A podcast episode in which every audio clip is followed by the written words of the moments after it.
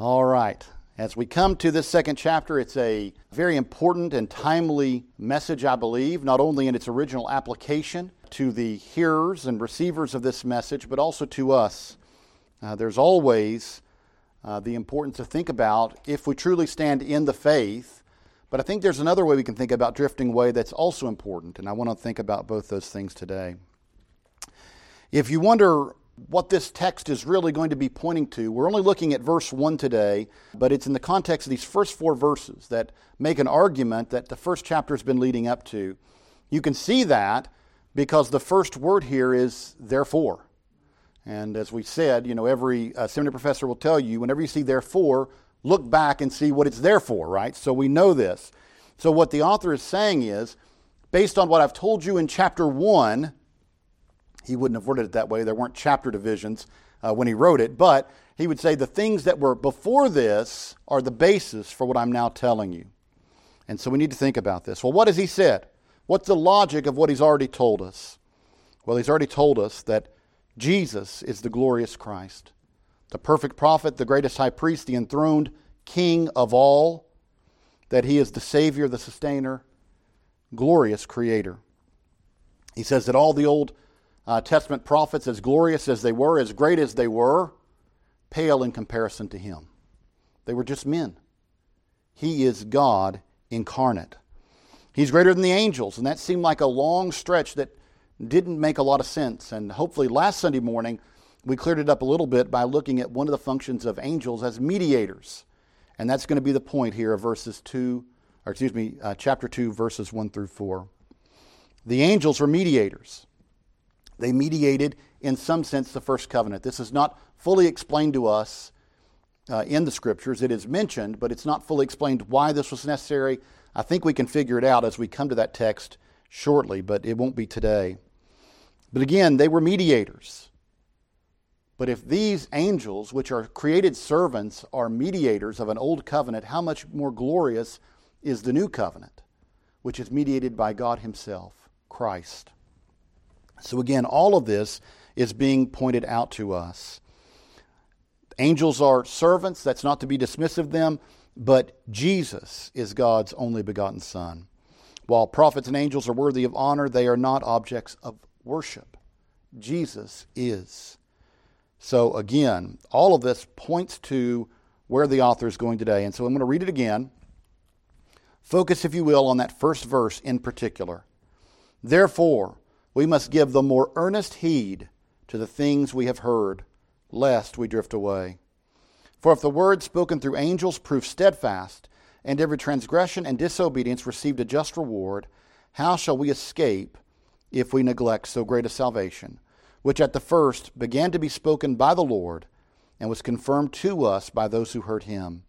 God also bearing witness both with signs and wonders, with various miracles and gifts of the Holy Spirit, according to his own will. Now, there is a lot there in those first four verses of this chapter. So we'll spend a little time, not as much as in chapter one, but it's important that we walk through these verses and see in depth what is being said here. But today we're going to look at verse one because there is an important message here about drifting away. So, in regard to that, I want to look at two points. First of all, a call to pay attention. A call to pay attention. And second of all, a warning against drifting away. So, beginning first with this idea of a call to pay attention, as I just mentioned, the text starts with therefore or for this reason, both of which say the reasoning is founded upon what has been said in chapter 1. Now, based on all that has been stated just now, you should do what the author is about to say or consider what the author is about to reveal. So, what does he say? What does he reveal? Well, look with me. He says, Therefore, based on what I've just said, we must give the more, more earnest heed. The more earnest heed. In other words, we must pay greater attention to what we've heard. We must pay greater attention to what we've heard. Now, the necessity of that action is seen clearly in the Greek text. It is clearly saying it is of necessity that we do this. Not you should do it, not you probably ought to do it. You must, you need to do what he is saying. You need to give greater attention, supreme attention, to what you have already heard. it's a call to make sure that those who hear this message in this letter recognize the importance of heeding the things that they've been taught in the past. Now, what does he mean by this? He means the apostolic traditions, he means the gospel, the message of Jesus Christ, the very things he's been hinting at in the first chapter. Pay greater attention to those things. Set your mind upon these things. Focus on them. Think about them. Meditate on them. This is his message. Now, the question is is he saying this who's he saying this to let's think of it this way he's saying this to a group of jewish believers who are thinking about returning to the jewish side of the spectrum if you will they say well we're still worshiping the same god but judaism's a little safer we'll go back to the temple or, or the synagogue and we'll disassociate with the church we're still worshiping the same god so there's a safe harbor there but uh, we won't be under persecution now that's who it's being spoken to so when he says pay more earnest heed to the gospel message, he is not saying to do that disregarding the Old Testament message. Now we can know that because the way this author argues this text is to use the Old Testament over and over again. What he's saying is if you pay more earnest heed to the Old Testament, it'll lead you to Christ. And if you may uh, pay more earnest heed to what we've been teaching you, it'll lead you to Christ. Either way, observing, focusing on, paying earnest heed to the Word of God will lead you to Christ. For Christ is the end and purpose of all the Word of God. He is Himself the Word of God. And so it necessarily must lead to Him. And so, again, uh, couple of things that we need to think about here. We should not ever pit the Old Testament, New Testament against each other. Ever. Ever do that. It's, again, the argument of Hebrews is if you look to the Old Testament, you see it points to Christ. This is not a unique argument to Hebrews. If you walk through, in fact, the, uh, the blog post we just put up about the birth of Christ, the incarnation of Christ, is all about how the Old Testament pointed to this. The angel comes and says to Joseph, This is in fulfillment of what Isaiah said. Behold, the virgin shall conceive and bring forth a son, and you shall call, his name shall be called Emmanuel. He says he should be called Jesus. He will save his people from his sins. That's what he tells Mary. Again, uh, it's based on the Old Testament scriptures. All of this is proofed, if you will, in the Old Testament. Paul says uh, to the Bereans, if you question my message, that's fine. Go back to the scrolls. Go back and consider what they say. Am I accurately reflecting the testimony of the Old Testament scriptures? If I'm not, disregard me. But if I am, and I am, you better heed what I'm saying. Likewise, the author of this letter says, listen, just heed what's been said. Think about it. Consider the message of Christ. How does it correspond to the Old Testament scriptures? If you do that, it will point to you that Christ is the Redeemer of the people of God. Now, that means that we ought to consider these texts as well. When we walk through the, the passages of Hebrews, we recognize so many Old Testament quotations. We need to take our time and look at them because the author says, the inspired author says, these Old Testament texts point to Jesus. They point to realities that we need to understand. We can never be a people who claim, well, the Old Testament is passed away in some way or isn't important, uh, that we only need to focus on the New Testament. This is never said in the Scriptures. In fact, Paul tells Timothy that the Old Testament Scriptures are profitable. He recognizes that was the Bible they had. Look at those scriptures, they will point you to Christ. They are the foundation, and they reveal to us the will of God and what He is like, and so many other things. So, again, it would serve us well to go back to the first question we spoke of uh, Who are the people to whom this uh, letter is written? Who are they? Jewish believers. Jewish believers. People who have professed faith in Christ. They've made a profession of faith in Christ and yet they seem to be moving away from Christ. Moving away.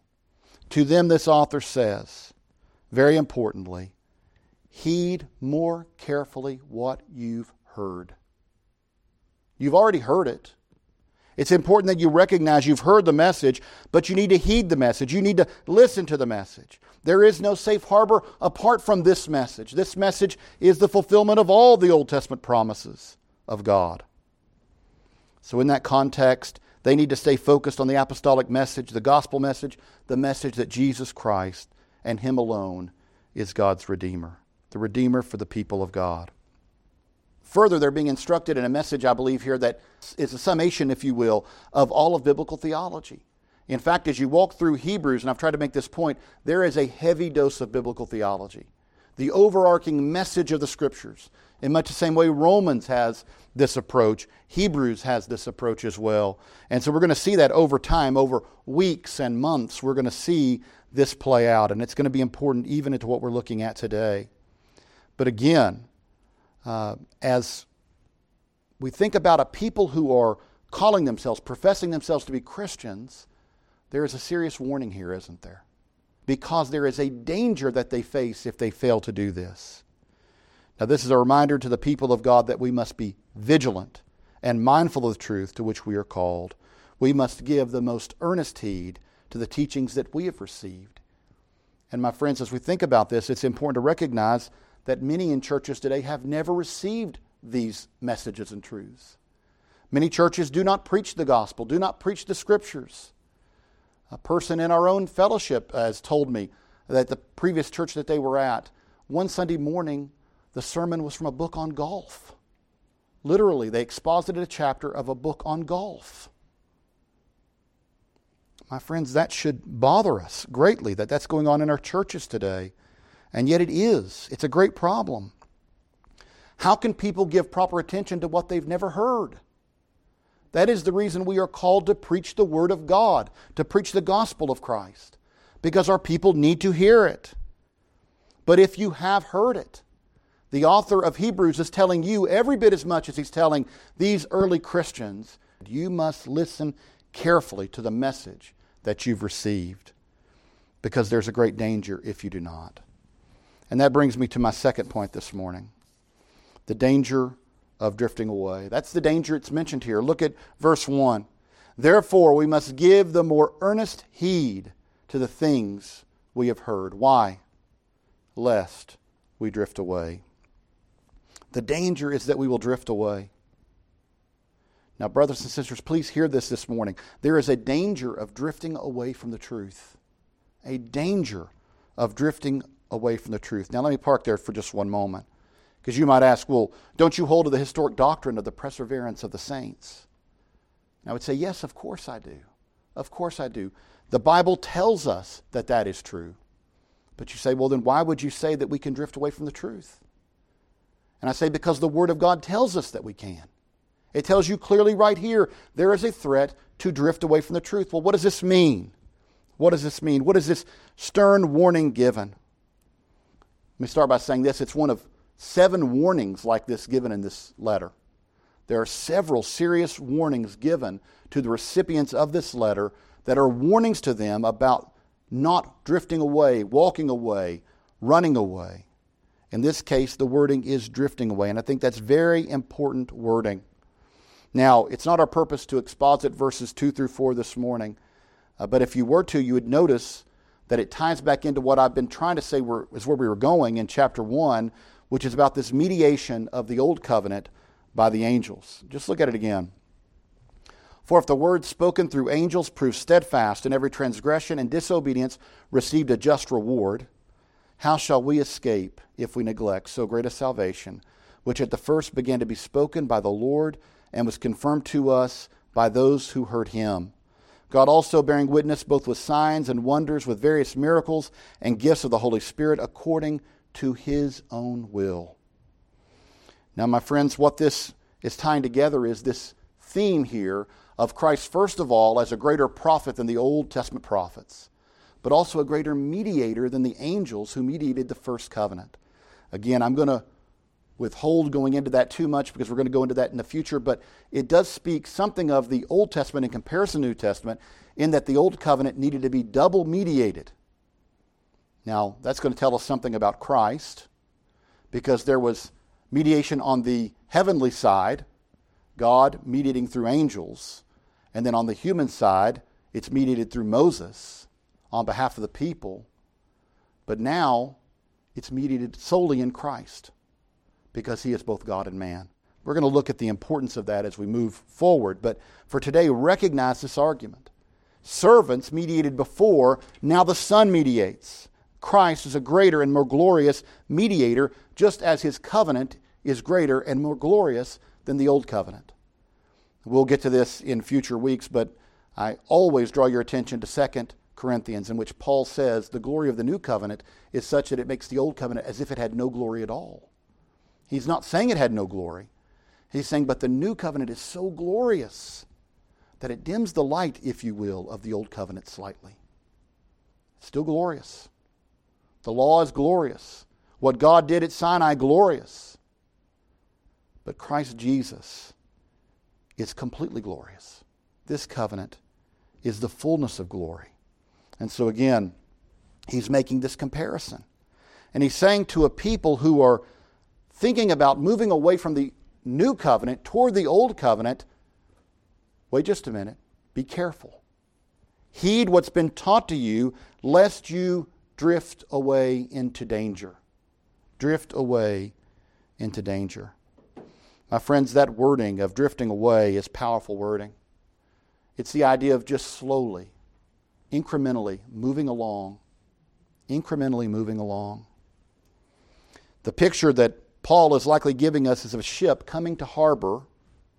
The captain and the crew focus on something else for a time, and the next thing they know, they've drifted right past the safety of the harbor. Now, in the originals, it seems like most commentators think this means they've missed it. It's gone, it's missed. So, again, this is a serious warning, a serious warning that we need to think about. How could we fail to heed so serious a warning? How could they fail to heed so serious a warning by not simply heeding the word that's been given to them, heeding the message that's been given to them? They came so close, he's saying. There's a danger of coming so close to the safety of the harbor and yet missing it. Now, that's an image that is both tragic and serious. How many people have come so close to the harbor and drifted away? Drifted away. Countless. Countless. This is what this message is telling us. Countless people have made a profession of faith may not have been in possession of faith, but they made a profession of faith.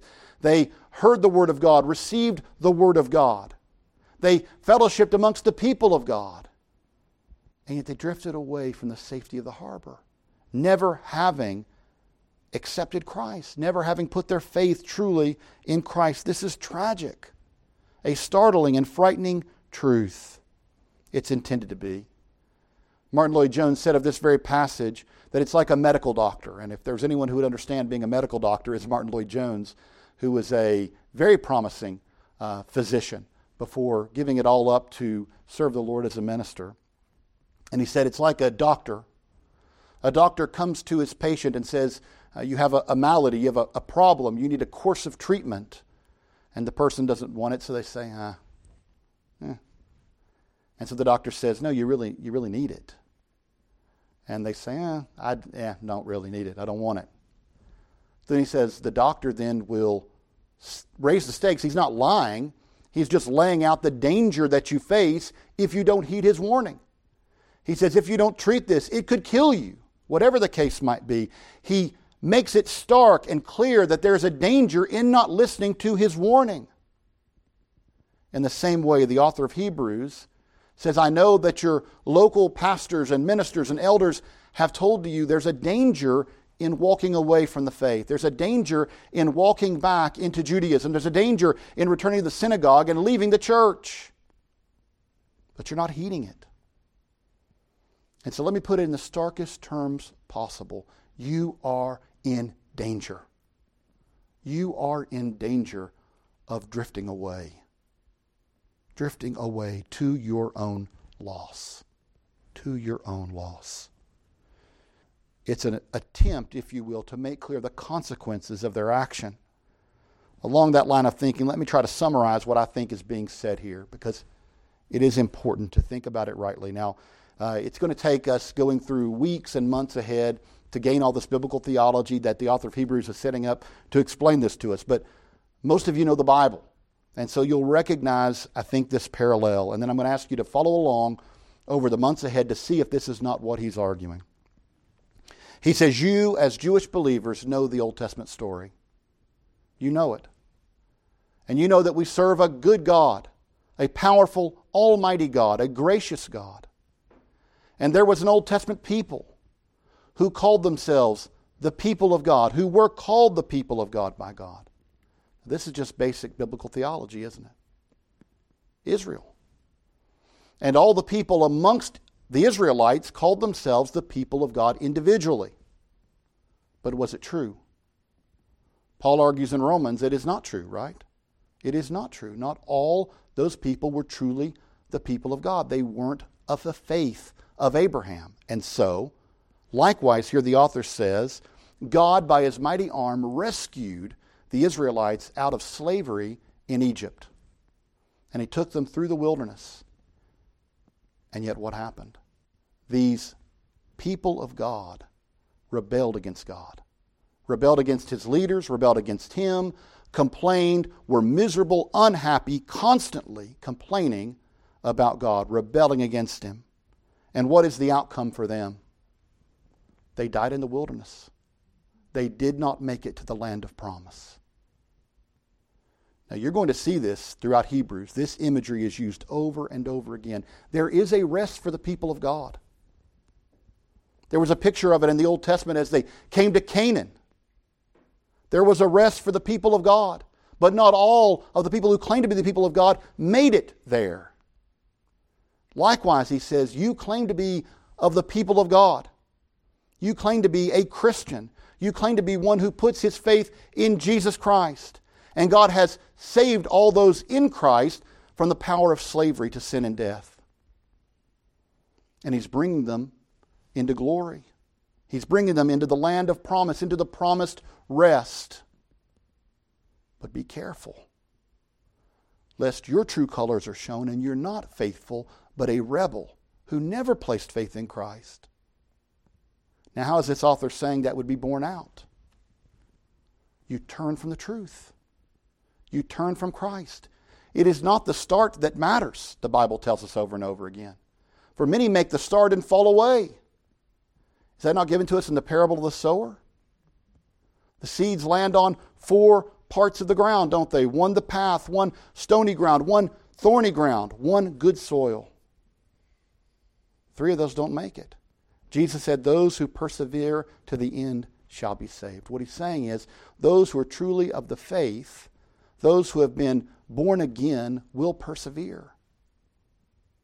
Now, what I think he's saying here is be very careful, lest your failure to heed what has been said is evidence that you are not amongst us. Very much like what John says those who went out from us showed they were never of us. They were never of us. I think there's a stark warning, warning to grab them by the collar and shake them and say, Do you consider what this might mean about you for you to walk away from Christ? Have you considered what it's saying and what the consequences are? Brothers and sisters, there is a danger to drifting away because it can be imperceptible. Imperceptible. That's the beauty of that imagery. And the frightening thing about that imagery is that drifting away is something that happens slowly and in tiny little steps. You make rational statements of, like, well, I'm not being unfaithful to God, I'm being just as faithful to God why, why can't I just focus on the Old Testament? Why can't I just go to synagogue instead of church? All these small statements, and you think you're standing right where you were, and you've drifted completely away. Completely away. The way I think about this, I'm sure many of you probably have already thought about it this exact way. When you're at the beach, you get in the ocean, you're having fun, I remember this oftentimes when the kids were little and we'd get go to the beach and we'd be in the water and of course we'd be playing and having a great time for 30 minutes or 45 minutes. You don't even recognize the time that slipped by. And the next thing you know, you turn back to the shore where you think you entered the water and it's nowhere to be found. You're hundreds of yards down the face of the beach, aren't you? As every time you lifted your feet, the current moved you an inch or two, and you never even knew it. I remember as a child, the first time I experienced that, I was a little bit frightened. I was like, where did my parents go? Where did they go? They were right there. And then I think it was a, a building or something. I said, oh, wait a minute, that's way down there. How did I get down here? But that's the thing, I didn't recognize it was happening as it was happening. That's the problem of drifting away. It can happen so slightly and slowly that you don't even recognize you're not standing where you once stood. And the author of Hebrews is applying this to salvation, to people who have made a profession of faith in Christ and yet are nowhere near where they stood when they said they believed in Christ. They've drifted away, and they're in danger of missing the harbor. And he's saying, You may have a minute or two, maybe five minutes left before you can, while you can still steer that ship back into the harbor. You're going to miss it if you don't. Don't take another step. Stop right where you're at. Pay careful heed, earnest heed to the things that have been taught to you. Consider it before you continue in the path that you're on. Clearly, that's a message of warning about being close to the kingdom of God and missing it altogether. That's his point here. But I also think there's another way we need to think about drifting away. We can drift away as churches, we can drift away uh, in our walk with Christ. Maybe not uh, as far as we're talking about here, maybe not into unbelief, but I mean, we cannot be where we once were in terms of our Christian walk. You know, one of the things that is true about the walk of a Christian is we have to be intentional about it. If we don't set aside time for prayer and for the study of God's Word, we won't do it. It's just reality. Uh, very rarely will you see someone, unless they are a seasoned Christian who is uh, just recognizing the importance of this, who will say, Turn off the television, I need to study my Bible. Usually, the television's on, you're going to stay watching the television. If you're occupied by other things, you're going to stay occupied by other things. You see, what it is telling us is we need to be intentional or we too can drift away. Many people will say this. They'll, they'll say, I don't understand what's happened in my Christian walk. I used to feel so close to the Lord, and yet somehow I don't feel that way anymore. And if you say, well, let's talk about your walk of faith. What are you, how are you living your life compared to then? You'll almost invariably see I don't spend time in prayer, I don't spend time in God's Word. The things that used to matter to me have kind of hit the back burner. I've been so focused on other things. And so there is a sense that we can drift away, not unto a lack of salvation as believers. We are saved in Christ, but we can drift away from where we once stood in our sanctification. And that's why we're told to be active in our sanctification. It's not possible without the Spirit of God, but we are required or called to be active in that sanctification, to not only be uh, reading and, and praying, but also to be putting to death sin in the flesh. That is a call that God has placed on us as believers to do by the power of the Spirit. And so we need to be recognizing of that. But also, our churches can drift away. We can say, well, you know, uh, we've been in the Word, but uh, I'm going to do a series starting next month on scenes from movies. This is happening a lot in churches today. I'm going to show you a scene from some comedy or action film, and then I'm going to weave that into a story on discipleship. Why waste your time? Why waste your time? My friends, that doesn't benefit anybody. Let's go to the Word of God. It's been given to us, the very oracles of God. Let's start here and let's stay here. Now, that doesn't mean we can't use illustrations or stories, things like that from time to time, but the bulk of our sermon should be the Word of God. And that's what this author is saying. Pay attention. Give earnest heed to the things that you've heard. He's not saying some play that you saw in the Greek theater that somebody said, oh, that's like salvation. He says, stay in the Word of God. Pay attention to the Word of God. Stay in the Word of God. Listen to what it says. The testimony of the apostles, which he'll go to describe later as the witness of those who heard Jesus, who, who recognized him, and how that was testified to by miracles and signs and gifts of the Holy Spirit that God had given them. So much to talk about in upcoming weeks. But, my friends, part of what I've been saying I'm concerned about as of late in these discussions about the state of the church, I didn't deal with this much in the letter, uh, which you'll see today, but is a drift that I detect that's happening today in the way the gospel is being presented. And it's a serious thing to consider. Because again, people say, well, I don't see the problem. But if it's drifting, it won't be easy to see it first. And the next thing you know, 10 or 15 or 20 years down the road, you've drifted far away. You know, much of the social gospelness of, of this message that's being proclaimed today sounds very much like what the United Methodist Church was saying 20 or 30 years ago. Now look at where they're at. They said, oh, no, we just, this is a, a secular approach to doing the work of God. Well, my friends, here's the thing God tells us how He wants us to do it. As a church, and the principles that we are supposed to live in, and that we are reconciled through the gospel, we don't need Karl Marx to reconcile us to one another. We need Jesus to do that. We need Jesus to do that. And so, my friends, again, there is a drifting away that I'm concerned about, that we've been talking about, that we're seeing. Just as in previous generations. In fact, I would argue in every generation there is a drifting away. In fact, I heard someone say one time that things always seem to drift away into unfaithfulness. It's only by standing fast on the Word of God and through sometimes uh, Reformation movements, like we saw with Martin Luther, that, that things stop for a moment, that trend toward error. We can see that in the ministry of Spurgeon, who we often talk about, as he stood against the downgrade in his day. Uh, you know, this idea of higher criticism, which he recognized early on was going to be a poison pill in the gospel to undo it.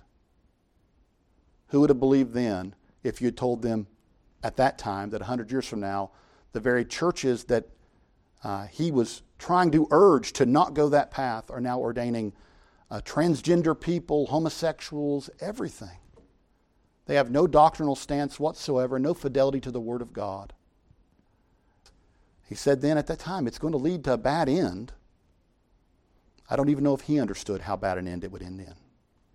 My friends, I think we need to recognize that this text is warning us about drifting, even within the faith. To be careful, pay more earnest heed to the Word of God and what's been revealed to us, lest we also drift away. I want to close with this because the main point is drifting away from salvation. Drifting away from salvation. It's a sad truth that there are many who will sit in churches regularly and hear the Word of God proclaimed and show up at fellowship meals or whatever it may be, be involved amongst the people of God, in the community of God, and yet never enter the safe harbor of faith. This author is saying, be careful. Pay attention. Give more earnest heed to the word to make sure that you don't pass it by. My friends, I would ask all of you to do that. In the faith, out of the faith, whatever the case, pay earnest heed to the Word of God and the warnings that it gives, because there will be many people who do not enter that promised rest. Many people. Jesus said it that way, didn't he? The gate and the path to salvation is narrow, few will find it. The way is broad and the gate broad that leads into destruction, and many will find it many versus few. Those are startling words. I would just ask you to take heed of this message, to give more earnest heed to the things that have been proclaimed, the things that this word says. That our only hope is in Christ Jesus, in the grace revealed by God in Christ as we place our faith in Him, who alone was able to take our sins upon Himself and give his life as an atonement for his people. My friends, I would ask that you give more earnest heed to the gospel of Jesus Christ. Amen.